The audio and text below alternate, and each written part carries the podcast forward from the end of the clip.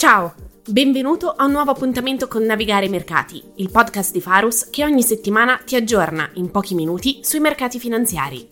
Buongiorno a tutti da Stefano Reali, fan manager di Farus. Questa è la puntata di lunedì, 19 febbraio 2024. Se fino a lunedì scorso i mercati registravano nuovi massimi, guidati da un'ottima reporting season del mondo tech e soprattutto dalle crescenti aspettative sugli sviluppi in ambito delle intelligenze artificiali, i dati di inflazione americani usciti questa settimana non possiamo certo dire siano piaciuti al mercato. In particolare, il dato sul CPI di martedì ha evidenziato un'inflazione al 3,1%, in calo rispetto al 3,4% atteso, ma evidenziando una discesa meno forte delle attese, con la rilevazione core, che esclude food ed energy, in linea a quella del mese precedente. Correre dietro i dati macro non è mai facile, ma è soprattutto molto pericoloso.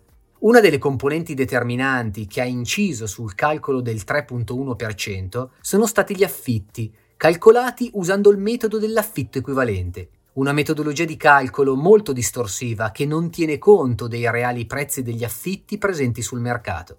Sostituendo all'affitto equivalente un dato di mercato, si arriverebbe ad un dato sul CPI più vicino al 2% o addirittura al di sotto del 2%, non al 3,1. Osservazioni che arrivano queste da autorevoli economisti, tra i pochi ad evidenziare come nel 2021, proprio per lo stesso motivo degli affitti, l'inflazione doveva salire e non poteva essere considerata transitoria.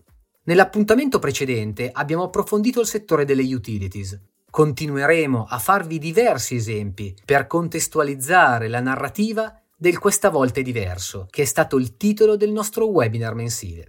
Questi esempi ci aiuteranno a capire come il mercato continua sempre a passare da un eccesso ad un altro, e lo facciamo partendo da un esempio del passato. Nel 2022 il settore tecnologico ha subito una correzione di circa 50 punti percentuali, una correzione giustificata dal mercato con la narrativa dei tassi di interesse a rialzo. Se però ci limitiamo ad analizzare il valore, notiamo che le valutazioni del Nasdaq avevano raggiunto a fine 21 circa 30 volte gli utili, un livello mai visto nella storia dell'indice, con il pendolo del mercato che aveva quindi avuto un eccesso a rialzo. Questo eccesso a rialzo si è ribaltato nel 2022, portando a violente correzioni su tutto il settore tecnologico e le valutazioni su livelli di oggettiva attrattività rispetto alle medie storiche. Anche questo dei titoli tech è un esempio di rotazione del valore in titoli che nel 2021 tutti si strappavano di mano, quando la tecnologia guidava la ripresa post-Covid, ma di cui nessuno voleva sentir parlare nel 2022, quando sul mercato si era creata una narrativa dei tassi alti. Passiamo ora ad un esempio del presente. Parleremo oggi di un altro settore di cui vi abbiamo parlato nel webinar, cioè i consumi non discrezionali, in particolare del sottosettore delle bevande alcoliche. Questo settore è stato colpito nel 2023 da una correzione violenta che, come nel caso delle utilities, ha portato le aziende a correggere del 30-40%. Le ragioni della correzione? La correzione del settore è stata guidata dal rientro da un eccesso di positività e da aspettative eccessivamente gonfiate sulla narrativa dell'uscita dalla pandemia, che aveva portato le persone a consumare maggiori alcolici sia a casa che nei pub. Questi maggiori consumi avevano guidato una salita importante degli utili e soprattutto avevano portato gli analisti ed il mercato ad aumentare eccessivamente le aspettative, incorporando come normalizzata quella che invece era una crescita straordinaria. I prezzi che salgono fanno rilassare l'investitore e lo appagano psicologicamente, non facendogli percepire il maggior rischio di valutazioni che salgono al di fuori delle medie storiche. Le valutazioni non sono importanti fino al momento in cui lo diventano. Così, il 2023 ha segnato per il settore un rientro dagli eccessi.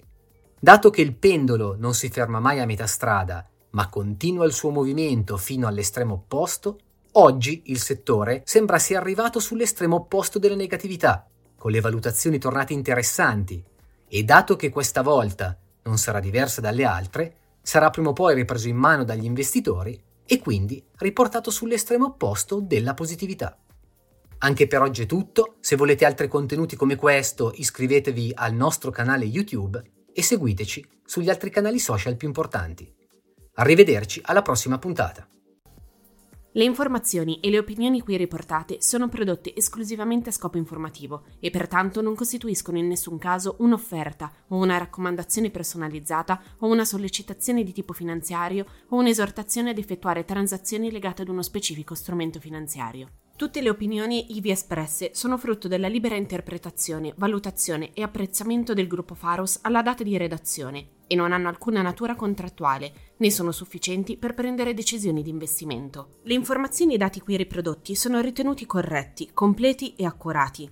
Tuttavia, il gruppo Farus, sebbene utilizzi fonti ritenute affidabili, non rilascia alcuna dichiarazione o garanzia espressa o implicita sull'accuratezza, completezza o correttezza di dette informazioni e dati e, laddove questi siano stati elaborati o derivino da terzi, non si assume alcuna responsabilità per l'accuratezza, la completezza, la correttezza o adeguatezza degli stessi. I dati, le informazioni e le opinioni, se non altrimenti indicato, sono da intendersi aggiornati alla data di redazione e possono essere soggetti a variazioni senza preavviso né successiva comunicazione. Eventuali citazioni, riassunti o riproduzioni ad opera di terzi di informazioni, dati e opinioni qui riprodotti non devono alterarne il significato originario, non possono essere utilizzati per fini commerciali senza autorizzazione specifica del gruppo Farus e devono citare il gruppo Farus medesimo e il sito web farusmanagement.com quale fonte.